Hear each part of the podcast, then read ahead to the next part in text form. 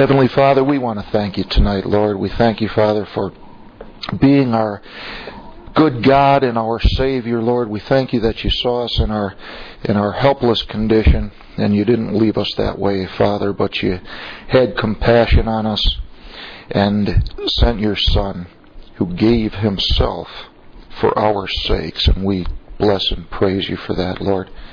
We thank you, Father, that you've revealed your mind to us in this book and and you shine the light upon it by your Holy Spirit that you've given to dwell within us. Lord, I thank you for the saints and for the opportunity to, to fellowship and just for all the blessings that you give us. Father, I pray that you would guide and teach us, lead us through your word tonight, and give us good truth to take out there into the world that we might live our lives to your glory until the day that we see you face to face. In the name of our Savior, Jesus Christ, we pray. Amen. Romans chapter 13. Paul writes, Let every soul be subject unto the higher powers, for there is no power but of God. The powers that be are ordained of God. Whosoever therefore resisteth the power, resisteth the ordinance of God. And they that resist shall receive to themselves damnation. Now, we won't read through the whole passage. We did that last week, those first seven verses or so. I'm going to stop there in verse 2, and let's just talk about that for a little bit. Whosoever therefore Therefore, leading us back to the, to the previous verse, that the powers that be are ordained of God. And Paul is talking here, you recall, about governmental authorities and the attitude of a Christian toward those governmental authorities. And the attitude or and the conduct is basically uh, boiled down in that word in verse 1 subject, be subject unto. So, because the powers that be are ordained of God, and we looked at that last week, we saw how that God establishes human government back there in Genesis and chapter 9, and actually even before that. We talked about Adam and the, the family structure and the, and the authority and the hierarchy that God built into that.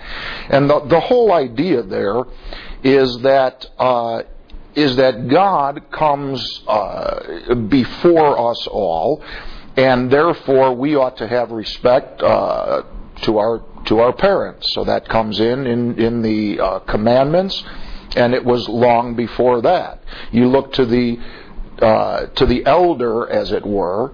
Um, as someone who you submit yourself to. And that goes back to the fact that God, John the Baptist said that Christ comes after me, but he was preferred before me because he was before me. So that whole idea there is established in creating a man and then having the whole uh, society and human race come from him and letting him be the elder. We have elders in the church. Those that rule in the church, the Bible calls elders. Now, they may or may not be older than you or me, but that's a title that's uh, that's given that that should engender um, submission on on our part. So that's the idea there. So God sets up human government um, on a uh, on kind of a global scale when Noah and his family come off the ark, and he does that by establishing the death penalty. You remember last week we saw that uh, God told Noah that if man sheds man's blood, by man shall his blood be shed. And, and by that simple declaration, God sets up human government. So the, the basic purpose then of human government is to enforce the law. There are all sorts of other duties and things that, that they do. But essentially, government is supposed to be subject to the rule of law. The whole idea is that we don't have anarchy.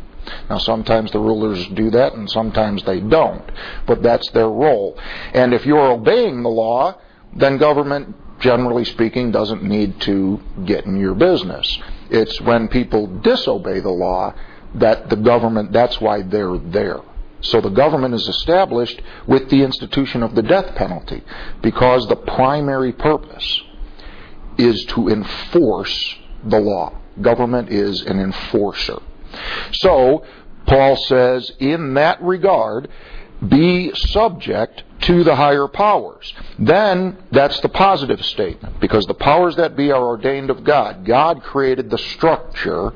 Whoever happens to be sitting in the seat at the time is is irrelevant. The the submission is to the seat. So so he gives us that positive statement there in verse 1. Let every soul be subject unto the higher powers, for there is no power but of God, the powers that be are ordained of God. Now in verse 2, he's going to take that from the negative. And he says, Whosoever therefore resisteth the power, resisteth the ordinance of God. And they that resist shall receive to themselves damnation. And we'll talk about that damnation in a, in a little bit. But come with me to, to Acts chapter 24.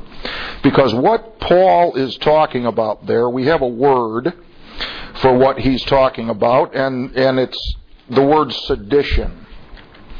And what sedition is, we've we've heard that word. If you've been listening to the news uh, lately, some people have been throwing that accusation around. Um, against uh, what what I believe to be honest protesters who disagree uh, with their government and are and are letting that be known. Um, the uh, the word sedition is being thrown around, and sedition doesn't mean that you disagree with the government. That's not sedition. Um, the Lord Jesus Christ disagreed up, down, sideways, and every other way with the uh, with the rulers of his day. Um, so disagreeing with the government is not the is not sedition. What sedition is is sedition is inciting rebellion to uh, to stir up people or yourself uh, to rebel to what Paul says there resist the powers. And sedition is not um, is not something that the Lord is is at all happy with in anybody, much less in His own people. Acts chapter 24, we see these accusations of sedition being thrown around in the Bible. Uh, this is the Apostle Paul. Acts chapter 24, he's being accused here, and let's just break in in verse 5. For we have found this man, that is Paul, a pestilent fellow and a mover of sedition among all the Jews throughout the world, and a ringleader of the sect of the Nazarenes, who also hath gone about to profane the temple, whom we took and would have judged according to our law. So here, as they bring the Apostle Paul, up before the authorities, before the powers that be, they, they have, there's three charges here against him. The first one is sedition. He says so. We found this man a pestilent fellow and a mover of sedition among all the Jews. So they're accusing Paul of trying to rile up the Jews against the government. Now, of course, if you've read the book of Acts and Paul's epistles, you know that that's not true that that's not what he did. Nevertheless, they accuse him of it. Among all the Jews throughout the world, and a ringleader of the sect of the Nazarenes. Now, that word sect there is the word heresy. So they're accusing Paul of sedition, of heresy, and then in verse 6, who also hath gone about uh, to profane the temple and that's sacrilege. So those are the three charges that they bring against the Apostle Paul sedition, heresy, and sacrilege. And sedition, heresy, and sacrilege, the, the secular powers don't give a, give a whit about. It's the sedition that's going to get Paul in trouble with, uh, with these governors and so forth. So in, in heresy and sacrilege, that's why they wanted to condemn him according to Jewish law. Now, if you look further on in the passage, verse uh, 12. Paul's answering, and he says, They neither found me in the temple disputing with any man, neither raising up the people, neither in the synagogue nor in the city, so I did not raise up. I, I, am not guilty. He's denying the charge of sedition. Neither can they prove the things, whether they now accuse me.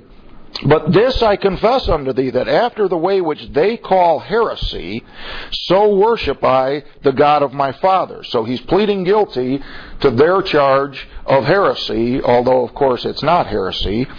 Uh, they are the heretics.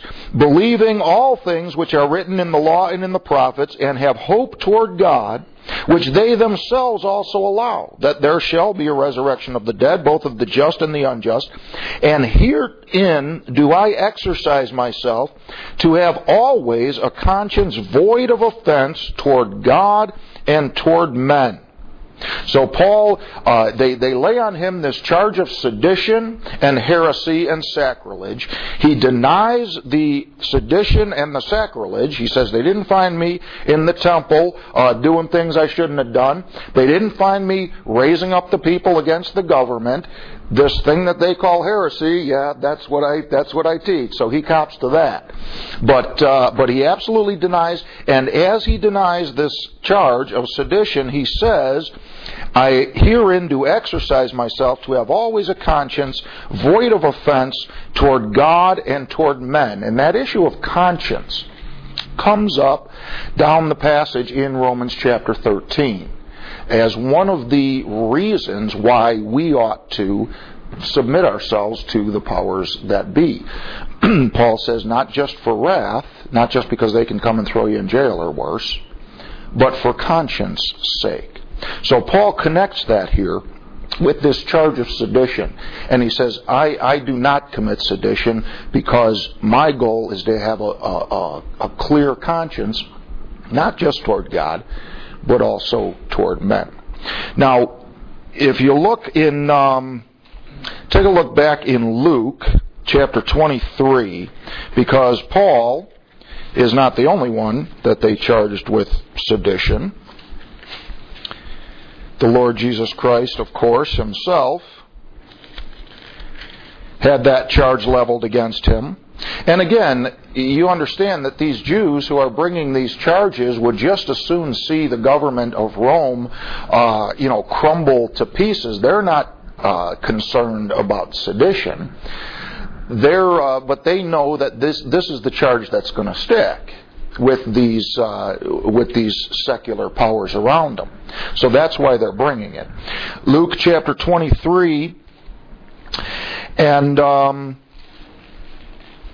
Get the first couple of verses to start with. Luke 23. And the whole multitude of them arose and led him, Christ, unto Pilate. And they began to accuse him. I'm in Luke 23 2. They began to accuse him, saying, We found this fellow perverting the nation. There you go. And forbidding to give tribute to Caesar, saying that he himself is Christ a king.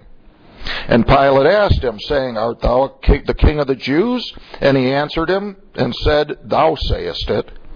And Pilate said to the chief, to the priests and to the people, I find no fault in this man. So here again, we find these these guys laying this charge of uh, of sedition, of being anti-government against Christ, and uh, Pilate decides that this, this charge is false here. Now, again, further on in the passage, if you look in verse 13, there's an ironic twist here. And Pilate, when he had called together the chief priests and the rulers of the people, said unto them, You have brought this man unto me as one that perverteth the people. And behold, I, having examined him before you, have found no fault in this man touching those things whereof you accuse him. No, nor, nor yet Herod. For I sent you to him, and lo, nothing worthy of death is done unto him. You know, Paul later on in that passage in Acts 24, uh, or in uh, the next chapter there, he says, If I have done something worthy of death, I, I refuse not to die. And and what Paul does there is he, he tells us two things. Number one, he tells us that the death penalty is legitimate because he says uh, if if I've done something, number one, there is something worthy of death uh, by human hands. And he says, if I've done something that's worthy of death, then I refuse not to die. Number two, Paul wasn't accused of killing somebody. He was, he was, he was accused of sedition and heresy and sacrilege. So those things Paul considered to be worthy of death. But he didn't do those things. So he said, if I've done what they accused me of, then I'll submit to the death penalty. But I haven't. And he fought it tooth and nail, as he should have. Um, so uh, Pilate says he's done nothing worthy of death. And verse 16, I will therefore chastise him and release him, for of necessity he must release one of them at the feast. And they cried out all at once, saying, Away with this man, and release unto us Barabbas, who for a certain sedition made in the city and for murder was cast into prison. So here they are accusing Christ of sedition. And when Pilate says, No, he's not guilty of that, I'll release him to you, they go, No, give us Barabbas, who is guilty of sedition. So they want this murderer and this uh, this this malefactor uh, released to them rather than Christ, and that shows you the the hypocrisy of these of these charges. Read on. Verse 20, And Pilate therefore, willing to uh, release Jesus, spoke again unto them, but they cried, saying, Crucify him, crucifying him, crucify him. He said the third time, Why? What evil hath he done? I found no cause of death in him. I will therefore chastise him and let him go. And they were instant with loud voices requiring that he might be crucified, and the voices of them and of the chief priests prevailed. And Pilate gave sentence that it should be as they required, and he released unto them him that for sedition and murder was cast into prison, whom they had desired, but he delivered Jesus to their will.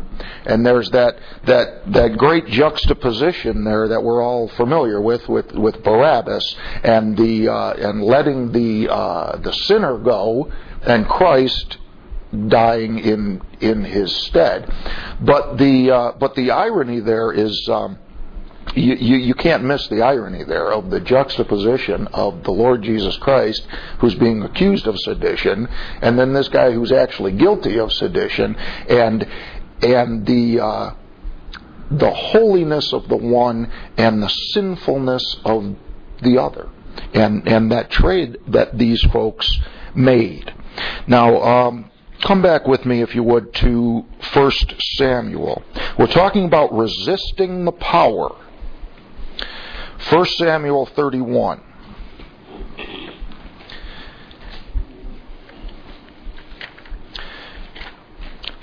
See, when Paul says,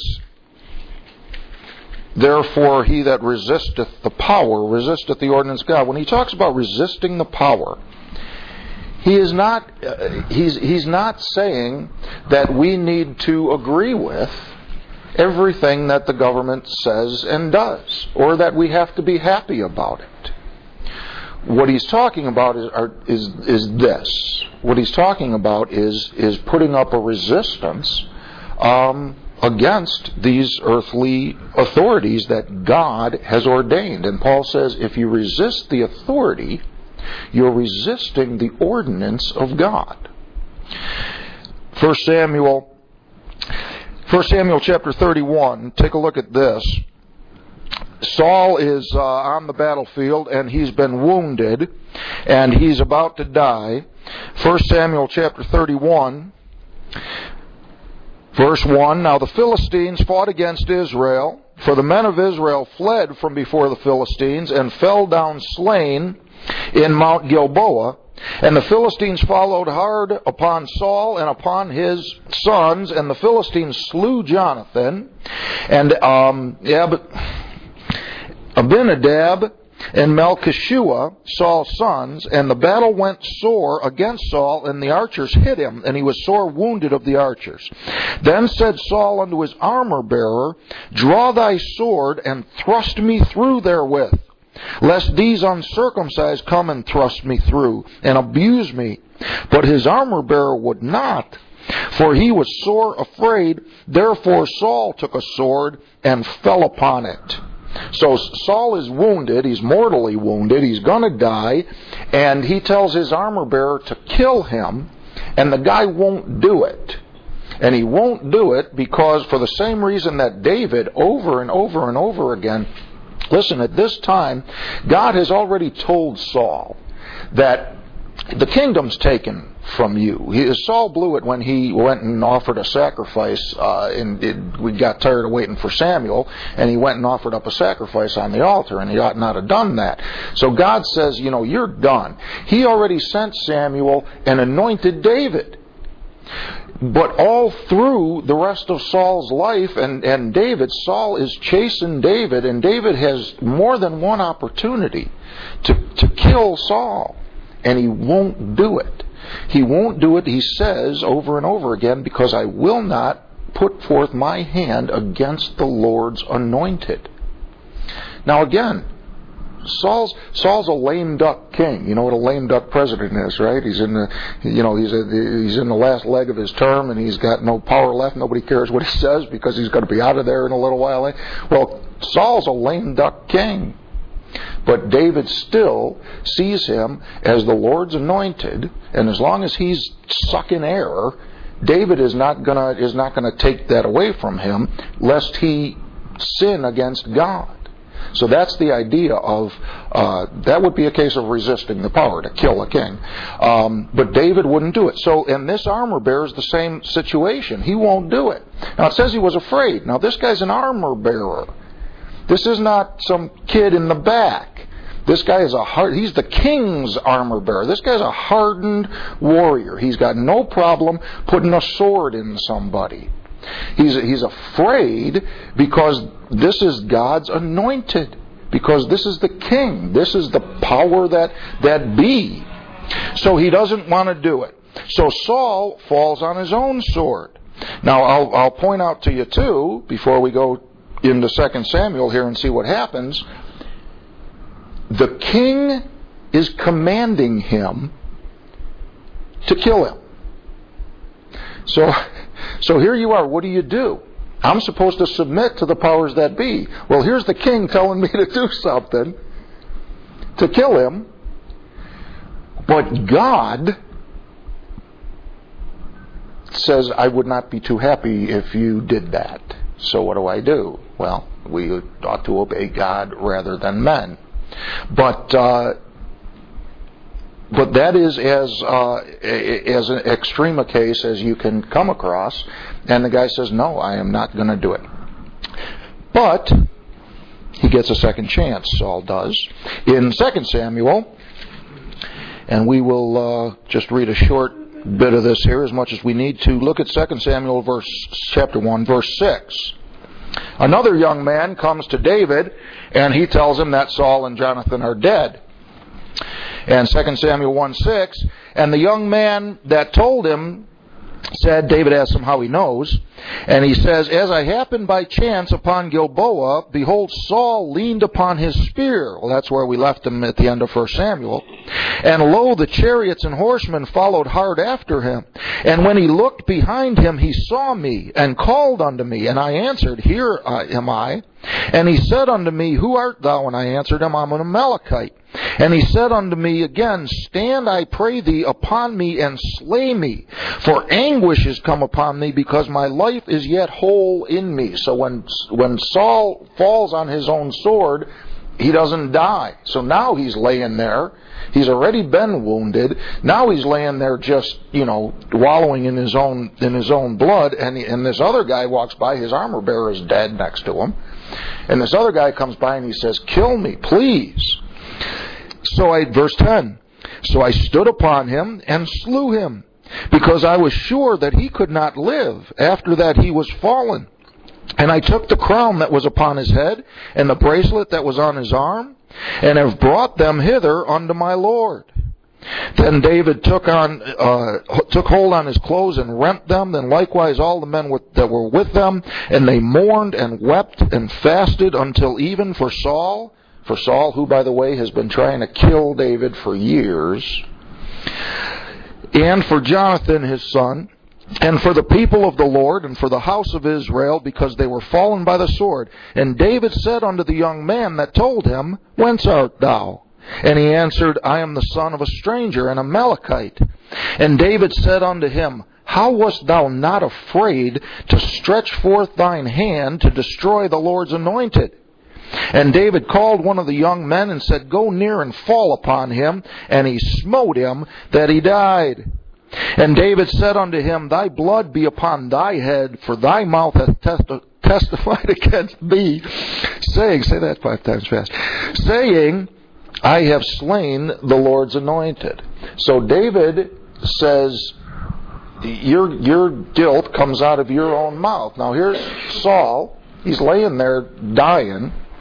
By the way, this passage speaks to uh, to a lot of different things. Um, yeah.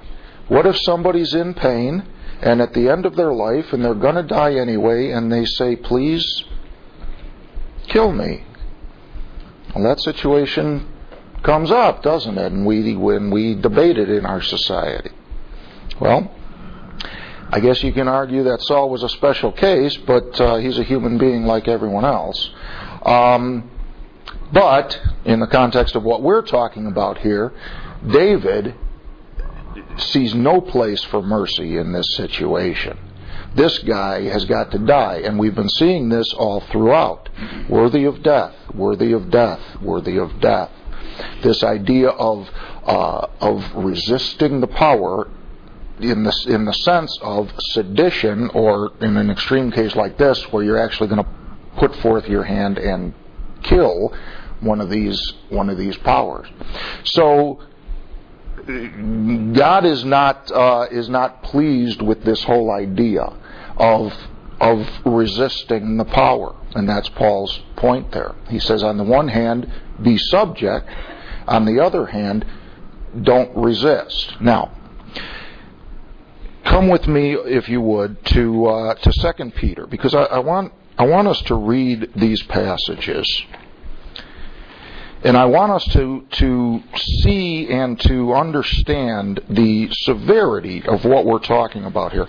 There are a lot of things that people do and can do in disobedience to God.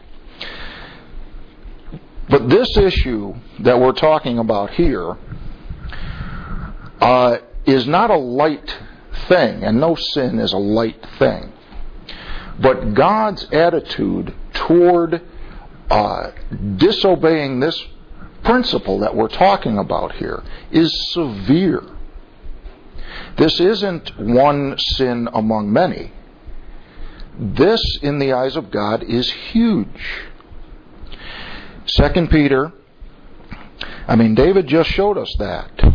You go over there and kill that guy uh, for touching the Lord's anointed. Second Peter if I can see, chapter 2. Pick it up, uh, verse 9.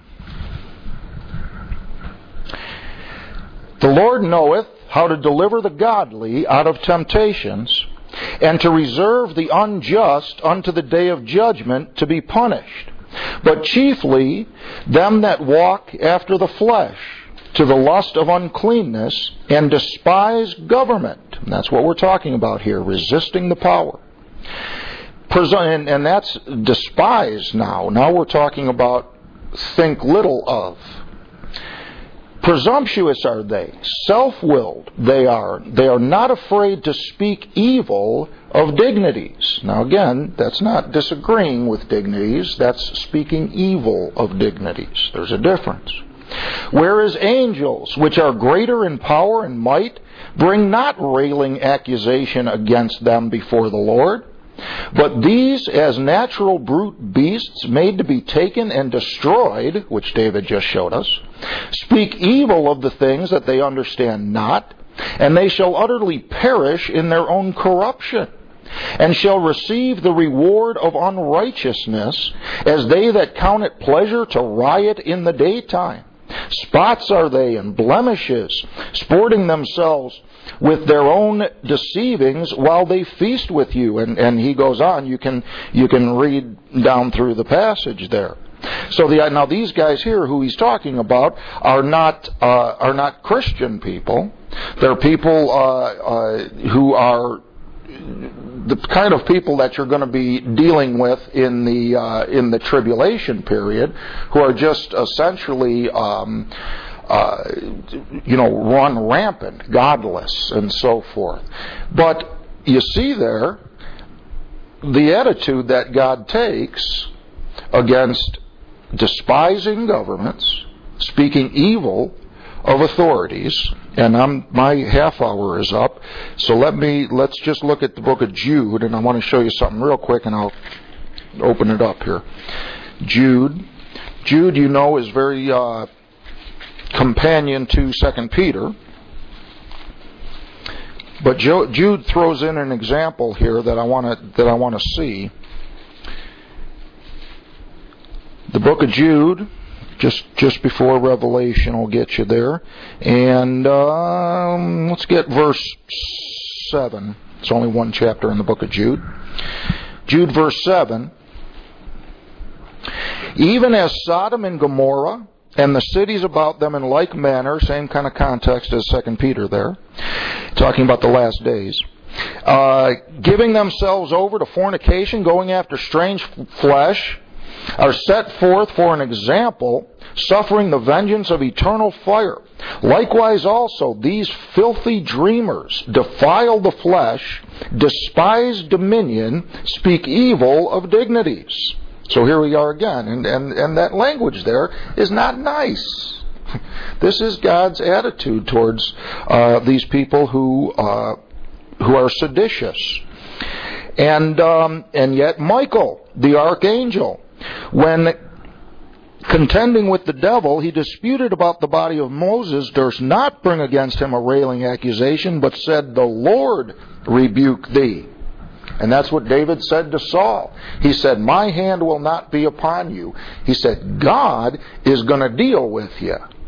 Just like Paul uh, told the folks there, he said, but, but my hand is not going to be upon, I will not touch the Lord's anointed. I'm not going to bring that guilt on myself. God will deal with these uh, with these rulers as He sees fit. Even Satan, and that's Jude's point here. Michael, who has more authority than all all of these folks that he's talking about, would not bring a railing accusation against Lucifer himself because he's a power. He's an authority.